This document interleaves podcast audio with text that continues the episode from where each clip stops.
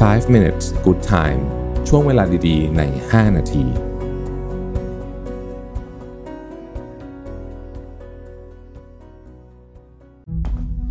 ครั้งแรกกับงาน Mission to the Moon Forum 2023 Work Life Improvement พัฒนาทักษะชีวิตและการทำงานในวันนี้ให้ดีกว่าเดิม Presented by Liberator อีเวนท์ที่จะพาทุกคนไปรับแรงบันดาลใจ เรียนรู้ทักษะแห่งการพัฒนาตัวเอง สู่ความสำเร็จในแบบของคุณ พบกับประวิทย์หารอุตสาหะ ธนาเธียรอัจฉริยะ จรีพร จารุกรสกุล สราวุธเฮงสวัสดิ์สรกล อดุลยานนท์และ speaker อีกมากมาย ใน 9 session 4 เวิร์กช็อป ที่คัดสรรเนื้อหามาเพื่อคนทำงานโดยเฉพาะ พบกันวันเสาร์ที่ 27 พฤษภาคมนี้ ที่ 3 ย่านมิตรทาวน์ฮอลสามารถซื้อบัตรร่วมงานได้แล้ววันนี้ ทาง ZIP Event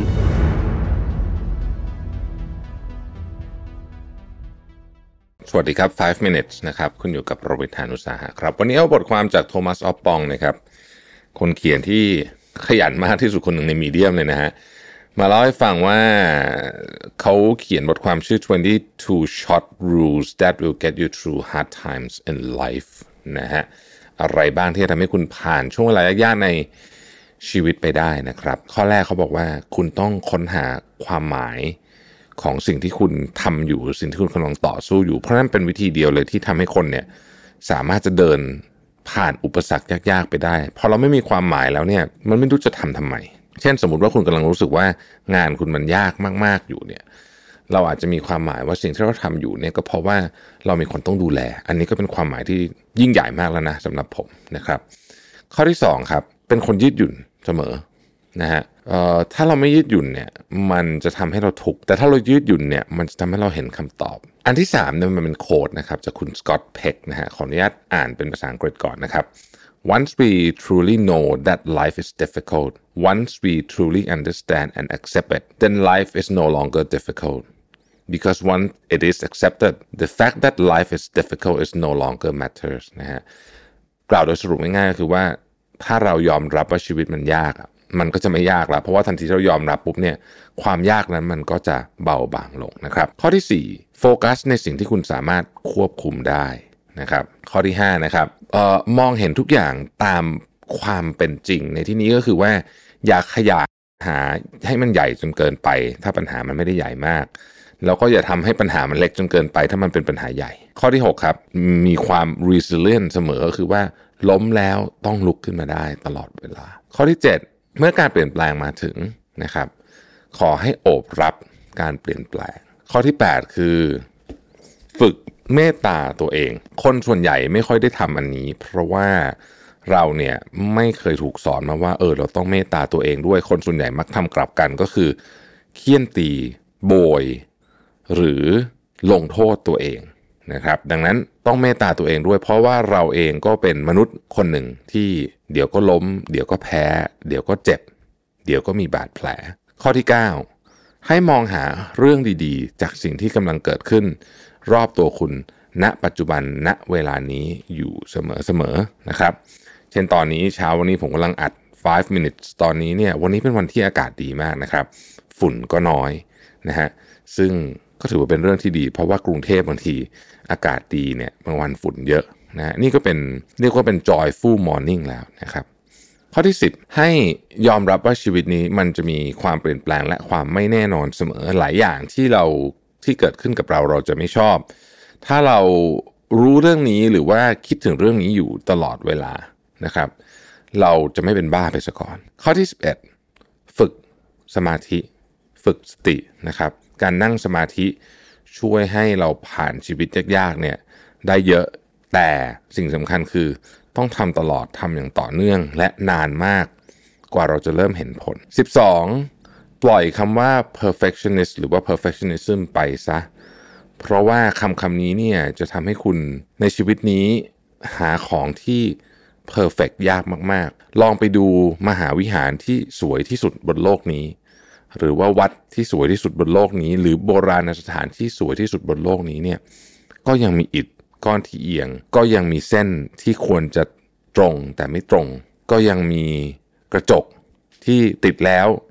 มันไม่สมมาตรกับอันอื่น ข้อที่ 13 ให้ความสำคัญกับการดูแลตัวเองเป็น top priority นะครับ3-4อย่างเท่านั้นแหละที่เราจะต้องโฟกัสนอนออกกำลังกายกินนะครับ ขยับตัวอยู่บ่อยๆ แล้วก็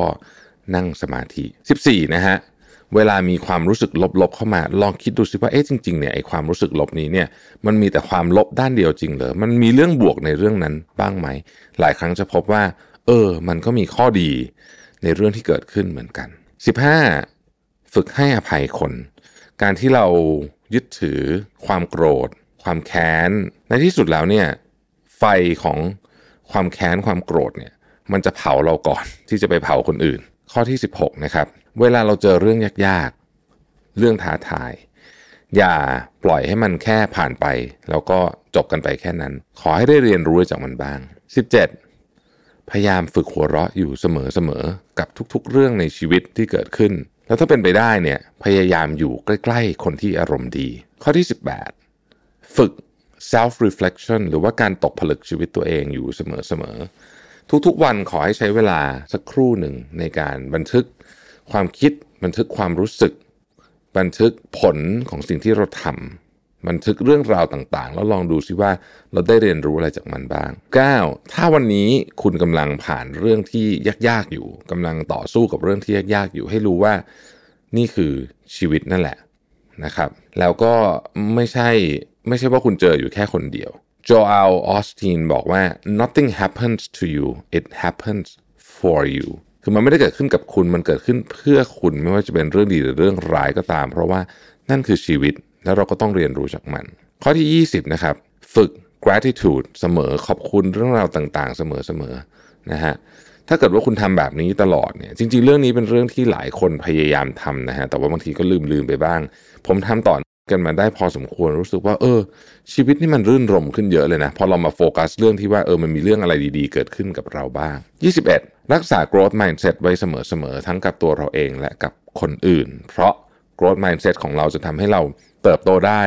และเชื่อว่าคนอื่นเติบโต เชื่อว่าคนอื่น เขาก็เรียนรู้เรื่องใหม่ ๆ ได้เช่นกัน สภาพแวดล้อมรอบตัวเราจะเป็นด้านบวกเสมอ 22 มองหาแรงบันดาลใจกับสิ่งใหม่ ๆ สิ่งใหม่ ๆ ในที่นี้ไม่ต้องไปไหนดูที่รอบๆตัวเรา เราก็จะเริ่มเห็นสิ่งที่เราไม่เคยมองมาก่อนก็ได้ เมื่อเราได้แรงบันดาลใจมาแล้วเนี่ยเราจะรู้สึกว่ามันเป็นเชื้อไฟในการนำไปต่อยอดเรื่องราวใหม่ ๆ ในชีวิตได้นะครับ วันนี้เอาบทความจาก Moreno Sugaro นะครับแหมชื่อว่า five unusual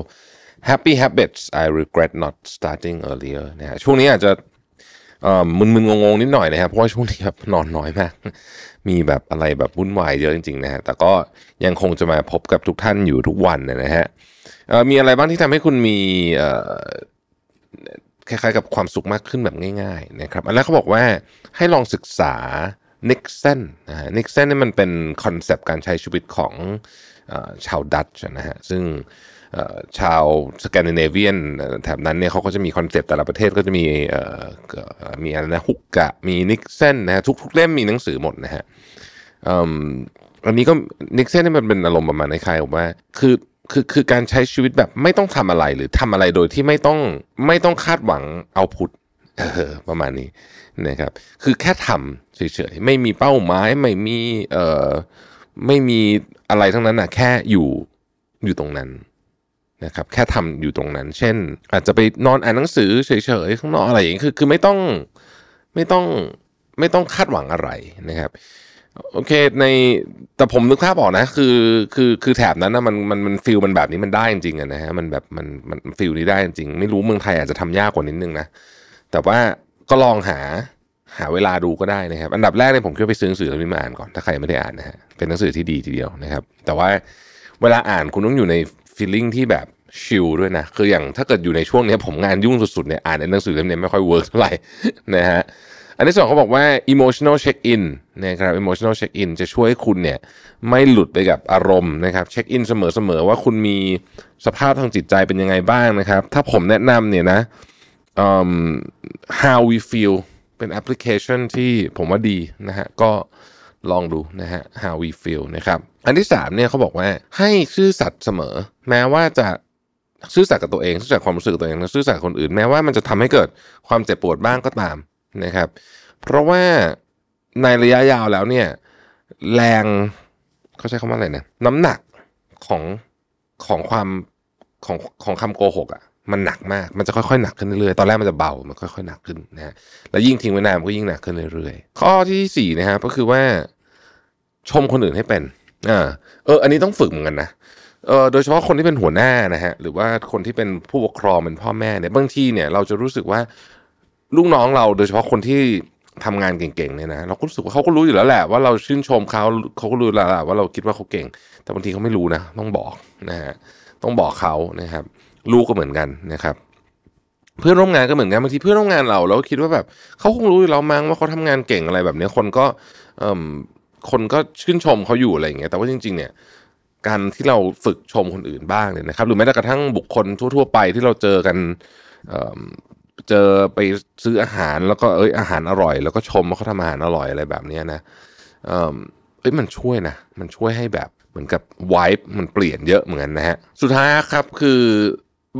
ถามตัวเองว่าทำยังไงเราจะโกรธคนอื่นน้อยลง คนที่มาทำให้เรารู้สึกโกรธนะครับ ทุกวันเนี่ย ผมเชื่อว่าไม่มากก็น้อยเนี่ย ถ้าเกิดว่าคุณโชคดีคุณจะไม่เจอคนที่ทำให้คุณโกรธเลยทั้งวันเนี่ยนะฮะซึ่งซึ่งแหมถ้าเกิดอยู่ในโลกของวัยทำงาน หรืออะไรที่มันต้องเจอคนเยอะๆเนี่ยมันก็อาจจะยากนิดนึงนะครับ เพราะว่าเนี่ยนั่งประชุมกันอะไรอย่างเงี้ยเดี๋ยวมันก็ต้องมีคนทำคนทำให้เรารู้สึกไม่พอใจนะฮะ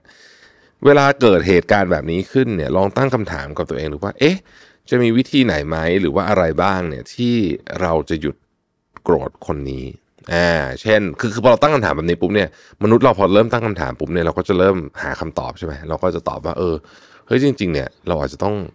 มาคุยกันถึงเรื่องของกระบวนการหรือวิธีการทำงานใหม่ หรือเอ๊ะ ข้อมูลที่เราตกลงกันสมมติเป็นระหว่างแผนกเนี่ยข้อมูลที่เราตกลงกันเนี่ย ที่เราแชร์กันเนี่ยมันพอหรือเปล่า จริง ๆ สาเหตุของที่เราเจอหน้าคนนี้เราโกรธกันทุกที คุยกันแล้วโกรธทุกทีเนี่ยเป็นเพราะว่าระบบการทำงานมันไม่ดีหรือเปล่าอันนี้ยกตัวอย่างเรื่องงานนะฮะอะไรแบบนี้เป็นต้นเนี่ยนะครับ ก็หรือบางคนญาติพี่น้องเราบางคนเนี่ยเราเจอหน้าแล้วเราก็รู้สึกแหมพูดจาแล้วมันไม่เข้าหูตลอดเนี่ยไอ้แบบนี้ก็ควรจะหาสาเหตุนะว่าทำไมนะครับก็เป็น 5 ข้อที่ทำได้ง่าย ๆ เริ่มได้เลยวันนี้นะครับ วันนี้ผมเอาบทความจาก Nick v i g n o l มาชวนคุยให้ฟังนะครับ Six Habits of Exceptionally Calm People 6นิสัยของคนที่มีความสงบ มีความนิ่ง มีความใช้คำว่ามีความมมีชีวิตที่แบบไม่ตื่นเต้นตื่นตูมตกใจจนเกินไปนะครับ สงบนั่นแหละนะซึ่งเป็นชีวิตที่ดีนะฮะเพราะชีวิตที่ไม่สงบเนี่ยผมว่ามันเป็นชีวิตที่คุณจะคุณจะไม่สามารถเก็บเกี่ยวประสบการณ์เจ๋งๆ รอบตัวคุณได้ มีอะไรบ้างนะครับ ข้อที่หนึ่งนะครับเขาบอกว่า keep your expectation in check คนที่รู้สึกจิตใจสงบ ไม่วุ่นวาย ไม่วาวุ่นจนเกินไปเนี่ยคือคนที่คอยตรวจสอบ คอยตรวจสอบนะความคาดหวังของตัวเองอยู่เสมอ ว่ามันเป็นไปได้หรือเปล่า มันไกลเกินไปไหมนะครับมันยากเกินไปหรือเปล่า มันถูกเวลาไหมถูกเวลาสำคัญมากนะความคาดหวังที่ถูกต้องแต่มาผิดเวลาอันนี้ก็ผิดเหมือนกัน คุณไม่สามารถควบคุมอะไรเยอะแยะบนโลกใบนี้ได้ แต่สิ่งที่คุณควบคุมได้คือความคาดหวังของตัวเอง อย่าวาดหวังที่มันโอเวอร์จนเกินไปที่มันเป็นไปไม่ได้เป็นภาพลวงตามากจนเกินไป เพราะการทำแบบนั้นจะทำให้คุณตรงกันข้ามกับสิ่งที่คำว่าคามเลยฮะคือคุณจะกลายเป็นคนที่ร้อนรนตื่นตระหนกตกใจอยู่ตลอดเวลา ข้อที่สองครับ ให้ take responsibility คือรับผิดชอบกับการกระทำของคุณ ไม่ใช่ผลของมันซะทีเดียว อ่าไม่ใช่ผลของมันซะทีเดียวแปลว่าอะไรเฮ้ยฟังแบบนี้ดูแปลกๆอะนะครับ ไม่ว่าคุณจะอ่านหนังสือหรือทำงานหนักแค่ไหนนะฮะบางทีผลสอบมันก็ไม่ดี ถ้าคุณอยากเป็นคนที่คามนะ คุณต้องเชื่อว่าฉันทำดีที่สุดแล้ว ผลมันออกเป็นแบบนี้ไม่แย่แย่หน่อย แต่ไม่เป็นไรครั้งหน้าเราทำใหม่ เราเตรียมตัวพิชดีที่สุดละ ซ้อมมาโคตรดีเลย แต่ไม่ได้งาน อย่าไปฟุ่มฟาย คุณต้องเชื่อมั่นว่า process ที่คุณทำมาเนี่ยดีแล้ว คุณอาจจะไม่ได้งานเพราะอีกฝั่งหนึ่งเส้นใหญ่กว่าก็ได้ อะไรอย่างเงี้ยนะฮะคือโฟกัสไปที่ action ที่คุณทำนะฮะแล้วก็ผลของมันมบางทีมันก็ไม่เป็นอย่างใจเราหรอกนะครับทำแบบนี้ในระยะยาวเชื่อผมเลยนะฮะว่าผลมันจะออกมาดีเองนะครับ ถ้าคุณโฟกัสที่ action ของคุณนะฮะข้อที่3เขาเขาบอกว่า embrace joy of missing out หรือว่า JOMO นะฮะโอ้ข้อนี้สำคัญ คนที่มีความสงบสุขในจิตใจเนี่ยนะฮะคือคนที่รู้สึกว่าเออคนอื่นเขาทำนู่นทำนี่กันฉันไม่มีก็ได้นะฮะตรงกันข้ามเลยถ้าเกิดคุณเป็นคนที่โฟโมเมื่อไหร่เนี่ยคือฉันไอคนนั้นมีไอนี่ฉันต้องมีด้วยไอคนนั้นไปทำไอนี่ฉันต้องทำด้วย คนนั้นทำอย่างนั้นฉันต้องทำเหนื่อย โคตรเหนื่อยต้องใช้คำนี้นะฮะ นะคนที่เป็นผมในในนี้เขาขีดเส้นใต้ไว้นะผมชอบเขาบอกว่า truly calm people are in habit of making decision based on their long term values and well-being not passing impulse and insecurity คนที่มีนิสัย หรือว่าคนที่คนที่มีความนิ่งความสงบในจิตใจเนี่ยจะตัดสินใจกับสิ่งที่เขาเชื่อว่าเป็นคุณค่าของเขาในระยะยาว และสุขภาวะของเขา ไม่ใช่ความรู้สึกที่เป็น ที่มันดีดขึ้นมา impulse ขึ้นมา หรือความรู้สึกว่าแบบเฮ้ยถ้าเกิดฉันไม่มีแบบนี้ ฉันจะตกเทรนอะไรอย่างเงี้ยอะนะฮะข้อที่4นะครับต้องมี boundaries ที่ชัดเจนในชีวิต คนที่คามเนี่ยเขาจะมี boundaries เช่น ปฏิเสธคนเป็นนะสำคัญมากปฏิเสธคนเป็นนะครับ แล้วก็ไม่ต้องการคือไม่ไม่จะไม่ทำอะไรเพื่อให้คนอื่นชอบ เพราะรู้สึกว่าไม่งั้นเดี๋ยวสังคมจะไม่ยอมรับฉัน แต่ไม่ได้หมายความว่าจะทำตัวเป็นแบบ แบบคนนิสัยไม่ดีนะ แค่มี boundaries ของตัวเองที่ชัดเจนเท่านี้นะครับ ข้อที่5เขาบอกว่า พยายามควบคุมไม่ใช่ความรู้สึกนะ แต่เป็นความคิด เพราะว่าความรู้สึกเนี่ยเราควบคุมยาก แต่ความคิดของเราเนี่ยเป็นการวางแผน ความคิดของเราคือการวางแผนนะครับ ถ้าเกิดว่าคุณรู้สึกโมโห สิ่งที่คุณจะไปกดความโมโหเนี่ยมันยาก แต่คุณต้องเข้าใจว่าเฮ้ยตอนนี้กำลังโมโหอยู่นี่คือความคิดนะอารมณ์แบบนี้ประมาณนี้นะครับ ข้อสุดท้ายนะครับ ให้รายล้อมตัวคุณด้วยคนที่ support คุณอยู่เสมอๆลองถามตัวเองวันนี้ว่าเอ๊ะคนที่อยู่รอบตัวเราเนี่ย มัน support เราหรือมันคอยจะทำให้ชีวิตเราแย่ลงนะครับ ถ้าคำตอบคือเขาไม่ support เรา ชีวิตคุณจะไม่มีทางสงบสุข ไม่มีทางหาไอ้ calmness นี้ได้เลย เพราะฉะนั้นรายล้อมตัวเองด้วยคนที่ support คุณนะครับ คนที่ใช้เวลาคุณใช้เวลาอยู่ด้วยเยอะเนี่ยมีเอฟเฟกต่อความรู้สึกของคุณ วันนี้จะควรชวนคุยเรื่องของการให้ร่างกายของคุณเนี่ยสามารถที่จะ recover จากความเครียดนะครับเป็นบทความจากโทมัสออปปองนะครับ23 short habits to help your body recover from stress นะอันนี้หนึ่งนะครับ ไม่ว่าคุณจะเครียดอะไรอยู่ก็ตามเนี่ยให้มาตั้งใจโฟกัสกับสิ่งที่คุณทำอยู่ณปัจจุบันนะครับ อันที่สองนะครับปฏิเสธคนโดยไม่ต้องรู้สึกผิด เพราะว่าบางทีเนี่ยความเครียดของเราเกิดจากการที่เราปฏิเสธคนไม่เป็น อันที่3แล้วอันนี้ดีมากเลยนะฮะล้างเอาเอาน้ำเย็นล้างหน้าครับอันนี้ผมเคยทำนะฮะคือแบบเวลาเครียดมากๆจัดๆเนี่ยหยุดแป๊บนึงแล้วเดินไป มันเป็นเหมือน reaction ของร่างกายเลยอะมันเหมือนแบบเวลาเราเครียดเราจะเหมือนมีความร้อนๆสะสมอยู่ในตัวใช่ไหมฮะพอล้างหน้าด้วยน้ำเย็นปุ๊บเดินไปในห้องน้ำแล้วล้างหน้าน้ำเย็นเช็ดหน้าเสร็จปุ๊บเนี่ยเออมันดีขึ้น อันที่4ครับหาอะไรมา จับไว้คุณเคยเห็นไอ้ลูกเต๋าที่มันขายในแต่ก่อนมันอยู่ใน Kickstarter ที่เป็นปุ่มกดๆสวิตไฟเนี่ยนะฮะบางคนเนี่ยเวลาพอจับหรือว่าได้ทำอะไรตามด้วยมือเล็กๆ ด้วยกิจกรรมเล็กๆเนี่ยมันมันมันคลายเครียดได้นะครับอันที่ 5 ครับ เวลาทำงานลองเปิดเพลงคลาสสิกฟังดูนะฮะเพลงคลาสสิกเนี่ยดีช่วยลดความเครียดนะครับ อันที่ 6 ฝึกการหายใจแบบ deep breathing นะครับมีหลายสูตรมากเลยนะครับ เช่นหายใจเข้า 4 วิ โฮไว้4วิออกอีก 4 วิอะไรแบบนี้นะฮะลองไปดูนะครับอันที่ 7 ครับให้การออกกำลังกายเป็น priority ของทุกๆวัน อันที่ 8 นอนพยายามนอนให้ดีทุกวันนะฮะ9ดื่มน้ำเยอะๆ 10 เครียดจริง ๆ ลองยกหูหาเพื่อนดู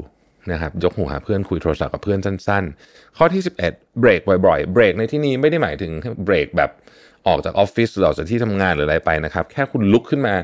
เดินวนรอบแถวที่ทำงานคุณแป๊บหนึ่งเนี่ยกลับมาเนี่ยอย่างนี้ก็เรียกว่าเบรกแล้วนะครับข้อที่ 12ครับอะไรก็ตามที่สามารถทำเสร็จโดยง่ายให้ทำเลย อย่าอย่าแบบเออเดี๋ยวค่อยทำก็ได้แหละเรื่องเรื่องที่ผมพูดพวกนี้นะฮะเป็นเช่น การเติม easy pass นะสมมุตินะฮะหรือว่าการไปต่อสมุดที่แบงก์เดี๋ยวนี้เพิ่งไปต่อสมุดที่แบงก์อยู่ใช่ไหมถ้าสมุดหมดเล่มหมด ถ้าใครใช้สมุดเป็นเล่มๆอะไรเงี้ยนะฮะเป็นกิจกรรมเดียวที่ต้องไปที่แบงก์หรืออาจจะเป็นตัวอย่างที่ไม่ค่อยดีเท่าไหร่อะ สมมติหรืออะเก็บห้องอืมนะฮะเคลียร์บินนะฮะบัตรเครดิตอ่าเวลาบัตรเครดิตมาเราต้องเอาเอามาเทียบกับสลิปใช่ไหมดูว่าเอ๊ะทุกอย่างมันมีอะไรเกินมีอะไรไปหรือเปล่า หรืออะไรแบบเนี้ยนะฮะให้ทำเลยให้ทำเลยนะครับอย่าไปอย่าไปแบบอ่าเดี๋ยวพรุ่งนี้ค่อยทำข้อต่อมาก็คือว่าฝึกการรีแลกซ์นะครับหนึ่งในถ้าใครใช้ Apple Watch นะฮะผมแนะนำเลยมันมีไอ ที่เป็นวงวง mindfulness ดีมากไปกดอันนั้นดูนะฮะ14 นะครับ มี self care routine ทุกวัน self care routine เนี่ยจะเป็นอะไรก็ได้ตั้งแต่การทาหน้าบำรุงผิวนะครับ ตัดเล็บนะฮะแช่อ่างน้ำนะครับ เดินผ่อนคลายนะครับ บางคนก็ชอบจุดเทียนหอม ทาครีมเอ่อใช้เครื่องนวดตาอะไรแบบเนี้ยนะฮะอะไรอย่างเงี้ยอะไรก็ได้อะคือมันมีอะไรให้เยอะแยะมากมายไก่กองนะครับ ส่วนตัวเนี่ยผมเป็นคนที่ เดี๋ยวนี้ชอบใช้พวกแบบที่นวดตาแบบแปะแผ่นร้อนที่ตาอะไรแบบนี้นะฮะรู้สึกแบบเฮ้ยมันคือเหมือนตามันใช้เยอะนะ ตาเราเป็นเป็นอวัยวะที่ใช้เยอะมากเพราะว่าจ้องจอทั้งวันใช่ไหมฮะเออพอกลับมาแล้วแบบเออเอาที่นวดตามานวดแล้วแบบแปะแผ่นร้อนๆมันก็สบายดีนะฮะบางวันถ้าเกิดมีเวลาหน่อยก็จะมาสหน้าอะไรแบบนี้เป็นต้นเนี่ยนะฮะเออสิบห้าครับสำคัญมากใช้เวลากับธรรมชาติ ไม่ว่าคุณจะอยู่ที่ไหนก็ตาม นะพยายามหน่อย อันนี้ต้องพยายามนิดนึงโดยเฉพาะสำหรับคนที่อยู่ในเมืองใหญ่นะครับเกิดถ้าธรรมชาติมันมายากนะก็เอาต้นไม้เล็กๆมาตั้งที่โต๊ะก็ยังดีนะฮะก็ยังพอได้นะครับ ข้อที่ 16 ครับ สถานการณ์ไหนที่ทำให้เราเครียดมากบางคนมันไม่เหมือนกันนะฮะ บางคนไม่เครียดกับรถติดเลย เพื่อนผมเป็นคนที่รถติดชั่วโมงครึ่งแบบชิลครับรถนะร้องเพลงอะไรอย่างเงี้ยคนอื่นนี่เครียดหน้าหมดแล้วแต่ว่าไอ้คนขับรถนี่คือชิลมากเขาเขาก็ไม่ถือว่ารถติดก็ก็ไม่ได้เป็นอะไรมาก แต่ว่าถ้าเกิดว่าเรารู้สึกว่ารถติดแล้วมันเครียดจริง ๆ เนี่ย เราก็จำเป็นจะต้องพยายามหลีกเลี่ยงเช่นออกจากบ้านเช้าหน่อยนะครับหาเวลากลับบ้านตอนเอ่อที่มัน ไอ้นี่นิดนึงอะไรเงี้ยให้มันไม่ไม่เจอรถติดบ่อยพยายามหลีกเลี่ยงสถานการณ์รถติดสถานการณ์ทำให้เราเครียดมันแล้วแต่ละคนไม่เหมือนกันนะครับเวลาคิดลบนะครับ ให้ถามตัวเองว่าสิ่งที่คุณคิดอยู่ เป็นสิ่งที่จริงหรือเปล่านะฮะ18คือทำ self reflection บ่อยๆ ด้วยการเขียนนะครับ19ครับ เป็นคนตลกหรือหาอะไรบันเทิงที่ตลก อันนี้แบบตรงไปตรงมานะเขาบอกว่า การดูซีรีส์ตลกเนี่ยช่วยให้คุณมีความสุขโดยรวมมากขึ้น เพราะนั้นลองดูนะครับ 20 ครับดิจิ t a ลดีท็อกซ์สัปดาห์ละหนึ่งครั้งดิจิ t a ลดีท็อกซ์เราคุยกันเยอะมากละนะครับอขอขอให้ลองทำดูให้ได้จริงๆนะครับดิจิ t a ลดีท็อกซ์สัปดาห์ละหนึ่งครั้งนะครับ 21 ครับ minimize overthink ลองถามดูจริงๆว่าการคิดของเราตอนนี้เนี่ยมันมีประโยชน์กับเรื่องนั้น การแก้ปัญหาของเรื่องนั้นหรือเปล่าหรือว่าปล่อยวางมาไว้ก่อนตอนนี้ แล้วเดี๋ยวพรุ่งนี้ค่อยไปจัดการมันส่วนใหญ่นะฮะถ้าเป็นเรื่องงานนะครับ จบแล้วจบงานวันนี้คิดตอนนี้มันก็ไม่ช่วยอะไรแล้วอะมันคือเริ่มใหม่พรุ่งนี้ เพราะตอนนี้คนอื่นเขาก็ไปทำอย่างอื่น แล้วเราก็ก็แค่วางแผนว่าจะทำอะไรหนึ่งสองสามสี่แล้วเดี๋ยวพรุ่งนี้ค่อยลุยกันยี่สิบสองนะครับ ปล่อยวางสิ่งที่คุณควบคุมไม่ได้ ต้องฝึกบอกตัวเองไว้เสมอว่าบนโลกใบนี้เนี่ย เราควบคุมอะไรได้น้อยมากจริง ๆนะครับ 23 ครับ อารมณ์ของตัวเองนะครับ เราไม่สามารถควบคุมอารมณ์ของของเราหมายถึงว่าควบคุมในที่นี้คือเมื่อเราไม่สามารถควบคุมการเกิดของมันได้ แต่เรา manage มันได้เวลามันเกิดขึ้นนะฮะ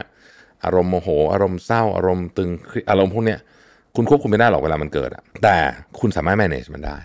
คุณจะปล่อยให้อารมณ์โมโหของคุณกลายเป็น action ไปทุบหัวคนอื่น หรือคุณจะสามารถเรียนรู้จากอารมณ์โกรธของของคุณว่าเฮ้ยมันก็เป็นเหมือนแบบ ก้อนสีแดงๆดูร้อนๆนะฮะขึ้นมาอยู่ตรงอกแถวนี้นะฮะนี่คืออารมณ์โกรธแบบนี้ ถ้าเรารู้จักกับมันนะฮะแล้วก็อยู่กับมันแป๊บหนึ่งเฮ้ยมันลดลงเลยเออ มันลดลง นะฮะแล้วมันจะค่อยๆดีขึ้น แล้วเราก็จะเป็นคนมีเหตุผลขึ้นมามากขึ้น อะไรแบบนี้เป็นต้นนะครับ 5 minutes ตัวนี้จะเป็นตอนที่ไม่มีสคริปต์ซึ่งไม่ค่อยปกติเท่าไหร่สำหรับ 5 minutes ถ้าเป็นตัว Mission to the Moon อาจจะปกตินะครับ ก็เลยเป็นสิ่งที่อยากจะชวนคุยกันแล้วกัน ใช้คำนี้ดีกว่านะครับอตอนนี้มันมีศัพท์คำหนึ่งที่ผมเพิ่งอ่านเจอเขาเรียกว่า long term burn out คือเป็นการ burn out แบบเหมือนแก้ยังไงก็ไม่หายะนะฮะเป็น burn out แบบแบบที่ อาการไม่ได้หนัก แต่มันแบบอยู่แบบเหมือนเหมือนเหมือนเป็นโรคเรื้อรังอะทำนองเนี้ยซึ่งผมรู้สึกว่าพอไปอ่านมันมาก่อนนะอ่านอาร์ติเคิลเนี่ยนะครับ ก็รู้สึกว่าให้ตัวเองเป็นนะฮะคืออาการเป็นอย่างนี้มองว่า คือคุณพักเท่าไหร่คุณไปเที่ยวหรือคุณนอนหรืออะไรเงี้ย มันไม่หายเหนื่อยจริง ๆ สักทีหนึ่งนะครับ สาเหตุมาจากอะไรบ้างออผมก็เลยลองไปลิสต์ดูว่าทำไมช่วงนี้รู้สึก เหนื่อยตลอดแบบเหนื่อยมันเหนื่อยแบบคาอยู่เงี้ยเลเวลของการเหนื่อยมันจะค้างอยู่ที่จุดหนึ่งมันไม่เคยลงไป หรือหายไปอยู่เหมือนจุดที่สมัยก่อนเราเราทำได้แบบอยู่แบบแบบรีแลกซ์จริง ๆ อะไรแบบเนี้ยนะฮะผมพบว่ามันมีสองสาอย่างนะฮะที่เราควรจะต้องพิจารณา อันที่หนึ่งก็คือว่ามันแปลว่าตอนนี้งานของเราอะซึ่งเป็นตัวสาเหตุหลักของการเบิร์นเอาเนี่ยมันมันไม่สมดุลนะครับ ซึ่งก็จริงเพราะว่าตอนนี้เนี่ยงานผมเยอะมากแล้วผมก็ต้องบอกว่า ปฏิบัติหน้าที่นะฮะรักษาการแทนตำแหน่งสำคัญ บางตำแหน่งในบริษัทตอนนี้ด้วย เพราะขาดคนอยู่นะครับ ตอนนี้ได้คนมาแล้วแต่ว่ากว่าทุกอย่างมันจะลงตัวเนี่ยมันก็ต้องใช้เวลาต้องต้องออนบอร์ดกันอีกสักระยะหนึ่งเพราะเป็นตำแหน่งสำคัญมากด้วยเนี่ยนะครับ แล้วก็ปัญหาเรื่องงานมันเยอะช่วงนี้นะฮะก็ทำให้งานที่อย่างงานที่สีจันทร์ก็ยุ่งนะครับงานที่มิชชั่นก็ยุ่งมากๆ เพราะว่ารายการใหม่เยอะซึ่งก็หาเรื่องแหละผมก็เป็นคนทำเองทั้งนั้นนะฮะแล้วก็ เราก็มีมีงานที่มันเยอะนะฮะเข้ามาเต็มไปหมดเลย แล้วเราก็พยายามจะอัพคุณภาพไปขึ้นไปอีกนะครับในขณะเดียวกันเนี่ยงานมันก็มีความแบบ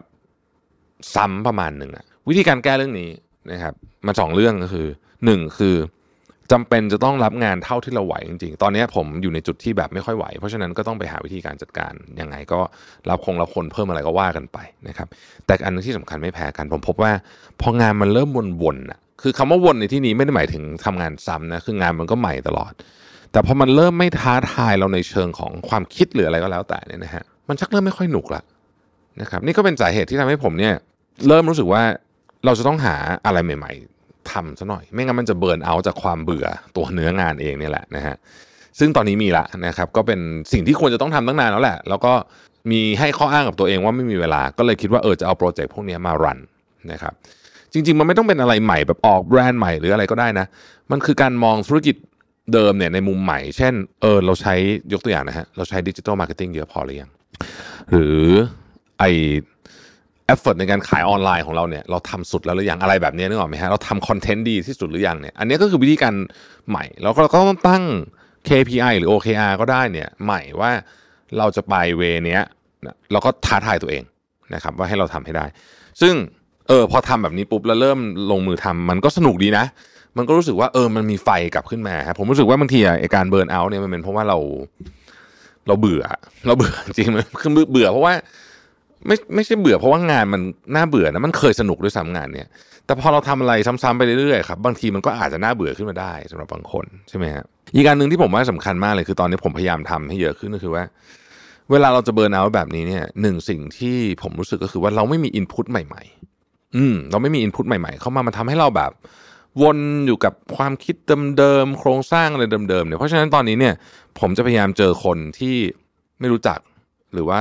เป็นไม่ไม่ค่อยได้ไปเจอกันเนี่ยนะฮะหรือว่าเป็นคนใหม่ ๆ ในในในชีวิตเนี่ยเยอะขึ้นนะครับไปกินคงกินข้าวกับวงใหม่ ๆ บ้างอะไรแบบนี้นะฮะคือแค่ออกไปกินข้าวกับใครสักคนหนึ่งก็โอเคแล้วล่ะเพราะว่าปกติเนี่ยโดยส่วนตัวถ้างานมันยุ่งมากเราอยากกลับไปนอนนิ่งๆอยู่ที่บ้านมากกว่า แต่เออเนี่ยไปเจอพงเจอเพื่อน เพื่อนเก่าที่ไม่ได้เจอก็น่าสนใจ เพราะว่าบางทีก็มีมุมมองอะไรใหม่ๆมาเล่ากันเยอะนะครับแล้วช่วงนี้เป็นช่วงที่ผมอ่านหนังสือเยอะด้วยนะฮะเพราะว่าเนี่ยรู้สึกว่ามันต้องใส่ input นะครับแล้วก็อีกอันหนึ่งที่ผมคุยด้วยเยอะมากคือ Chat GPT นะ Chat GPT นี่ตลกมากเลยเพราะว่ายิ่งคุณเล่นมันแล้วคุณอยู่ใน community ของเขาในกลุ่มเขาก็มีกลุ่มใน Facebook มีอะไรเนี่ยคุณก็จะรู้วิธีการคุยมันได้เก่งขึ้นเรื่อยๆนะฮะมันจะมีวิธีการทำให้มันแบบ คือไม่งั้นเราจะใช้มันแบบพื้นๆนะนะแต่ว่าถ้าเกิดว่าเราฝึกเอ่อ วิธีการต่างๆเนี่ยเราก็สามารถทำให้มันซับซ้อนมากยิ่งขึ้นได้นะครับแล้วก็ได้เรียนรู้อะไรใหม่ๆทุกวันนะฮะอันที่สามผมว่าเวลาเบิร์นเอาท์เนี่ยเราต้องวางแผนเกมยาวขึ้น แปลว่าเราต้องมีที่ชาร์จแบตมากขึ้น คือทุกครั้งที่ไปไหนไม่ยาวๆกลับมาผมจะรู้สึกแบบเหมือนมีพลังทำงานมากขึ้นดังนั้นเนี่ยจริงๆการเบิร์นเอาท์เนี่ยต้องเตรียมที่ชาร์จแบตไว้ด้วยเพราะฉะนั้นเกมยาวก็คือว่าเฮ้ยเราจะทำงานแบบนี้ในในน้ำหนักเท่านี้ไปเรื่อยๆ อาจจะไม่ได้ ถ้าไม่ได้ ระยะยาวจะเอาไงนะฮะจะลดการทำงานยังไง ให้เรายังสามารถคงวิถีชีวิตอะไรก็แล้วแต่เหมือนเดิมไม่ได้นะครับ ก็เป็นสิ่งที่น่าคิดนะฮะวันนี้บทความจากคุณคัสรีนาพอตสกานะฮะน่าจะเป็นชื่อแบบยุโรปตะวันออกนิดๆนะฮะเขาบอกว่าเป็น nine pillars of simple life นะครับช่วงนี้คนหาอะไรแบบนี้เยอะนะ อยากได้ชีวิตแบบสงบสุขนะชีวิตเรียบง่ายนะครับ ซึ่งชีวิตเรียบง่ายเนี่ยจริงๆมันเริ่มต้นจากพื้นฐานอะไรหลาย ๆ อย่างที่ดีก่อนนะครับ เช่น เมื่อเช้าพี่โจธนาเพิ่งโพสต์นะเรื่องอากาศดีอะไรอ่ออกไปอ่านในในเพจของเขียนไว้ให้เธอดูก็ได้นะครับ แต่เนี่ยช่วงนี้ฝุ่น PM 2.5 ที่กรุงเทพเนี่ยหนักจริง ๆ แล้วก็รู้สึกว่า โอ้โห คือมันกระทบกับทุกชีวิตอย่างแท้จริงนะครับ โดยเฉพาะสัตว์เลี้ยงที่บ้านนะครับ ต้องระวังด้วยนะครับ เพราะว่าเขาไม่สามารถใส่หน้ากากเหมือนเราได้เนาะโอเค อะไรบ้างนะครับ ที่ทำให้คุณมี simple life แล้วก็ happy life ด้วย อันที่หนึ่งเขาบอกว่า embrace action แปลว่า อย่าไปคิดเยอะนะฮะลงมือทำเวลาอยากจะได้อะไรก็ลงมือทำนะครับคือเราคิดอะไรเยอะเกินไปบางทีวนไปวนมาไม่ได้ทำสักทีนะฮะเออจริง ๆ มันหมายถึงเรื่องง่ายๆ ในชีวิตด้วยนะ เช่น สมมติแบบตื่นเช้ามาจะออกกำลังกายดีไม่ออกกำลังดีไปเหอะออกไปออกเหอะนะฮะเราก็เราไม่ต้องคิดอะไรมากอะใส่รองเท้าเราไปวิ่งนะฮะโอ้ช่วงนี้อากาศไม่ดี ออกกำลังกายในบ้านก็ได้นะครับ แล้วจะทำให้ชีวิตคุณง่ายขึ้น นะครับข้อที่สองเขาบอกว่า discipline your thought แปลว่าเวลาคุณคิดอะไรขึ้นมาโดยเฉพาะความคิดลบๆในหัวเนี่ยให้ตั้งคำถามกับตัวเองเสมอๆเลยนะว่าเฮ้ยตกลงแล้วเนี่ยไอความคิดเนี่ยมันเป็นตัวเราจริงๆหรือเปล่าเพราะส่วนใหญ่มันไม่ใช่นะครับเขาบอก mindfully crafting your thoughts is your superpower เหมือนกับคุณต้องเป็นบรรณารักษ์นะครับเลือกหนังสือเข้ามาในห้องสมุดของคุณคือการเลือกความคิดของคุณที่คุณจะเอาไปใช้ต่อนะครับคุณต้องเลือกตัวด้วยตัวเอง นะฮะคุณ Daniel Kahneman น่ะยอดสุดยอดนักเขียนเจ้าของรางวัลโนเบลแล้วหนังสือที่ผมชอบมากที่สุดเล่มหนึ่งอะนะฮะ Thinking Fast and Slow เขาบอกว่า it's a wonderful thing to be optimistic it keeps you healthy and it keeps you resilient คือมันเป็นสิ่งที่ดีมากที่คุณจะมองโลกในแง่ดี เพราะมันจะทำให้คุณแข็งแรงในที่นี้คือแข็งแรงสุขภาพกายสุขภาพใจด้วยนะ แล้วก็ทำให้คุณเนี่ยมีความยืดหยุ่นกับชีวิตมากขึ้น ข้อต่อไปฮะเขาบอกว่าเขายอมรับในข้อจำกัดของตัวเอง แปลว่ามันจะมีบางอย่างอะ ที่เราทำไม่ได้อะนะครับ แล้วก็ที่เราไม่ชอบอะนะฮะเพื่อนเราอาจจะชวนเราไปโดดล่มอะหรือว่าอะไรแบบนี้นะฮะนี่ผมอาจจะยกตัวอย่างเวอร์ๆหน่อยหรือแม้แต่กระทั่งของอย่างบันที่จำแบบนี้นะครับ มันจะมีนะแต่ก่อนเนี่ยที่เรารู้สึกว่าเราต้องทำอะเพราะต้องพิสูจน์ความกล้าของเรานะแต่พอเราอยู่ไปสักชีวิตหนึ่งเราจะพบว่าเฮ้ยของบางอย่างเราไม่ต้องทำก็ได้นะฮะเราไม่อยากทำเราก็ไม่ต้องทำข้อที่สี่ครับให้ความสำคัญกับสิ่งเล็ก เออเรื่องนี้จริงมากเลยนะ ของเล็กๆ เช่น อาหารที่คุณกินกาแฟที่คุณกินเนี่ยนะครับ การที่คุณให้ความสำคัญกับมันคือคุณกินมันอย่างมีสติ สมมุติเป็นกาแฟหรืออาหารเนี่ยกับคุณกินมันแบบไม่มีสติ คือที่สิ่งที่คนส่วนใหญ่ทำก็คือดูดๆมันไปกินกินมันไปอย่างนั้นแหละเนี่ยนะฮะความรู้สึกต่อของนั้นจะแตกต่างกันมาก แล้วความสุขของคุณในเรื่องเนี้ยมันเยอะมากเลยนะหรือแม้กระทั่งตอนทาครีมตอนเช้าอะนะฮะขอทายอินสินค้าหน่อยเมื่อเช้าใช้กันแดดของสีจันทร์นะที่เราทำมาใช่ไหมเราก็รู้สึกว่าเฮ้ย ดีใจที่ develop product ตัวนี้มา เพราะว่าเราทาเองทุกเช้ารู้สึกว่าเราชอบมากเลยอะไอ้ product ตัวเนี้ยนะฮะอยู่ดีเขาโฆษณาขายของเฉยนะฮะโอเค ต่อมานะฮะการลดความคาดหวังในบางเรื่องทำให้คุณไม่ต้องไล่ตามบางเรื่องมากนักนะครับ ถ้าเรายอมรับในบางอย่างนะฮะยอมรับในบางอย่างเนี่ยเราจะลดความคาดหวังของตัวเอง แล้วก็ต้องยอมคือบางทีเนี่ยบางอย่างมันก็อาจจะไม่ได้จริง นะครับลดความคาดหวังนิดหนึ่งแล้วบางทีจะมีความสุขมากขึ้น แล้วเชื่อไหมพอลดความคาดหวังบางทีได้เฉยนะฮะต่อมาคือพยายามไม่วอรี่กับเรื่องอะไร เวลารู้สึกตัวเองเนี่ยเริ่มกังวลกับเรื่องอะไรมากๆเนี่ย ลองถามว่าไอ้ที่เรากังวลอยู่เนี่ย มันช่วยแก้ปัญหานั้นนะเปล่าถ้าไม่ซึ่งส่วนใหญ่มันไม่นะฮะช่างมันยังไม่ต้องกังวล เดี๋ยวถึงเวลานะฮะเดี๋ยวถึงเวลาเนี่ยค่อยจัดการมัน ข้อต่อไปครับ เลิกตัดสินโดยเฉพาะคนอื่น นะครับ ไม่ต้องไปยุ่งกับชีวิตเขามากเขาจะทำอะไรของเขาก็ปล่อยไปเถอะเพราะว่าอะไรรู้ไหมฮะความแย่ของการไปตัดสินคนอื่นหรือที่เรียกว่า judging เนี่ยนะฮะมันเป็นฟอร์มใหญ่มากของ negative energy แล้วเวลาเราไปทำแบบนั้นเนี่ยเราอะสร้างพลังงานลบให้กับตัวเองนะครับเออ Nightingale เคยกล่าวไว้ว่า when you judge others you do not define them you define yourself ชัดเจนนะเวลาเราไปตัดสินคนอื่นเนี่ยคุณไม่ได้ไปเอ่อเหมือนกับกำหนดหรือว่า ใช้คำว่าไม่ได้ไปเชฟอะไรคนนั้นหรอก คุณเชฟตัวเอง คุณกำลังเชฟตัวเองต่างหากนะครับ ข้อสุดท้ายเขาบอกว่าเอ่อไม่เดี๋ยวนี้ไม่ไม่หนีความไม่สบายกายไม่สบายใจนะครับบางทีเจอเรื่องเจอความไม่สบายกายไม่สบายใจ จะไม่หงุดหงิดกับมันเออใช้คำนี้แล้วกันถ้ามันต้องอยู่กับมันตอนนั้นเนี่ยนะฮะเรากำลังนั่งรอสักอย่างอยู่มันร้อนนะนะฮะมันร้อนมันก็คือร้อนอะเราเลือกที่ได้ที่จะหงุดหงิดหรือไม่หงุดหงิดนะครับวันเนี้ย ตอนที่คุณฟังพอดแคสต์เนี่ยเดี๋ยวคุณก็จะต้องเจอของที่คุณหนีไม่ได้ อาจจะเป็นรถติดนะครับอาจจะเป็นคิวที่ยาวมากนะครับ อาจจะเป็นเนี่ยร้อนนะครับ อาจจะเป็นความหิวหรืออะไรที่มันหนีไม่ได้อะประชุมอยู่แล้วมันยังประชุมไม่เสร็จอะนะฮะก็จะเดินออกไปก็ไม่ได้โดนด่าแน่อะไรเงี้ยเราสามารถเลือกที่จะหงุดหงิดหรือไม่หงุดหงิดได้ฟังดูง่ายนะครับ แต่จริงๆทำยากมาก แต่ถ้าเราเลือกเป็นคนที่จะไม่หงุดหงิดได้เนี่ย ชีวิตเราเนี่ยจะง่ายขึ้นเราก็มีความสุขมากขึ้นด้วยนะครับ วันนี้เอาบทความจาก Alex Mather นะฮะ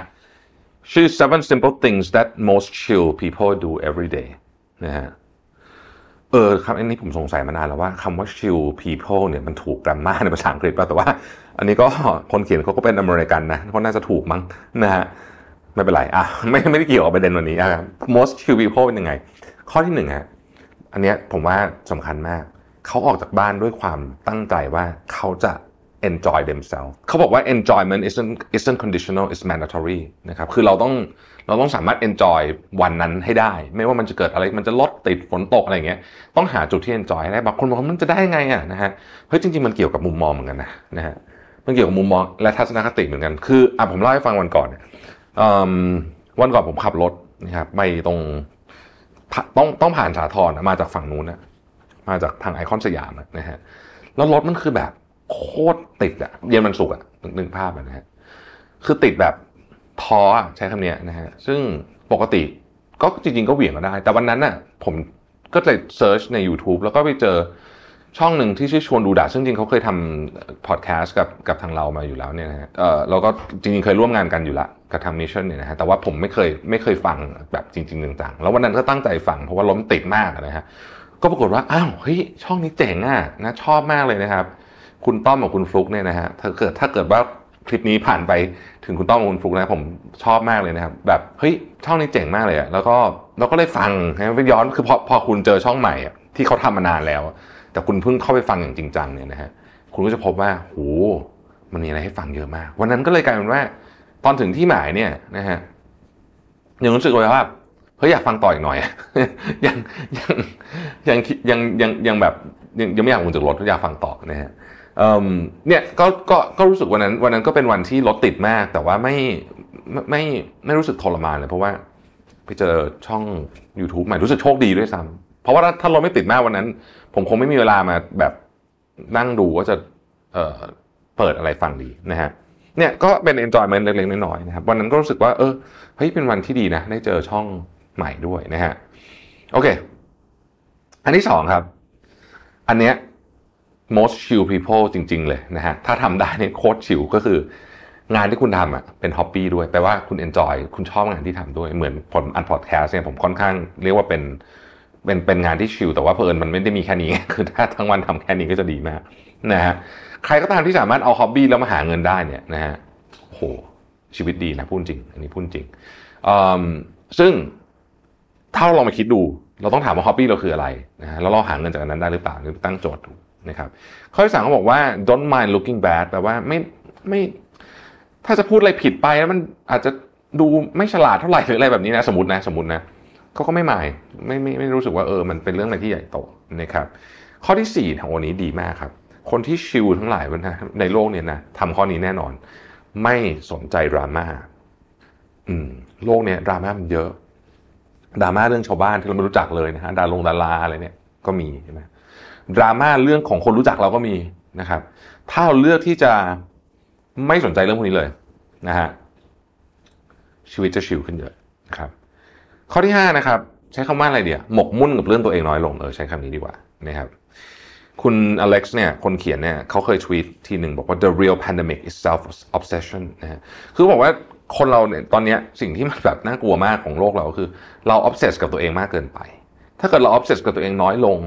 นะครับไม่ต้องคิดมากว่าแบบ ฉันจะต้องมีรูปลง IG สวยๆ ทุกวันอะไรแบบเวอร์ชันประมาณนี้นะเฮ้ยชีวิตก็จะชิลขึ้นเยอะ ข้อที่ 6 คือเป็นพันธมิตรกับสุขภาพ พวกนี้คือมันแปลตรงตัวเลยนะ close allies with personal health นะฮะใช้เวลากับเรื่องสุขภาพเยอะๆ ใช้เวลากับการหาเวลามาออกกำลังกาย การนั่งสมาธิอะไรพวกนี้นะฮะช่วยมากจริงๆนะครับ ข้อที่ 7 ครับ คือเวลาทำอะไรนะฮะ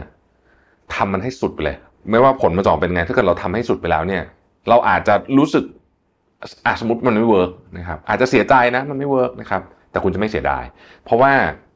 มันทำไปเต็มที่แล้วนะครับเสียใจกับเสียดายนี่เป็นสองเรื่องนะไม่เหมือนกันเนาะคนละเรื่องกันใช่ไหมเราอาจจะเสียใจที่มันไม่เป็นอย่างที่เราที่เราคาดหวังไว้ แต่เราจะไม่เสียดายอะ่ะเพราะว่าเราเฮ้ยมัน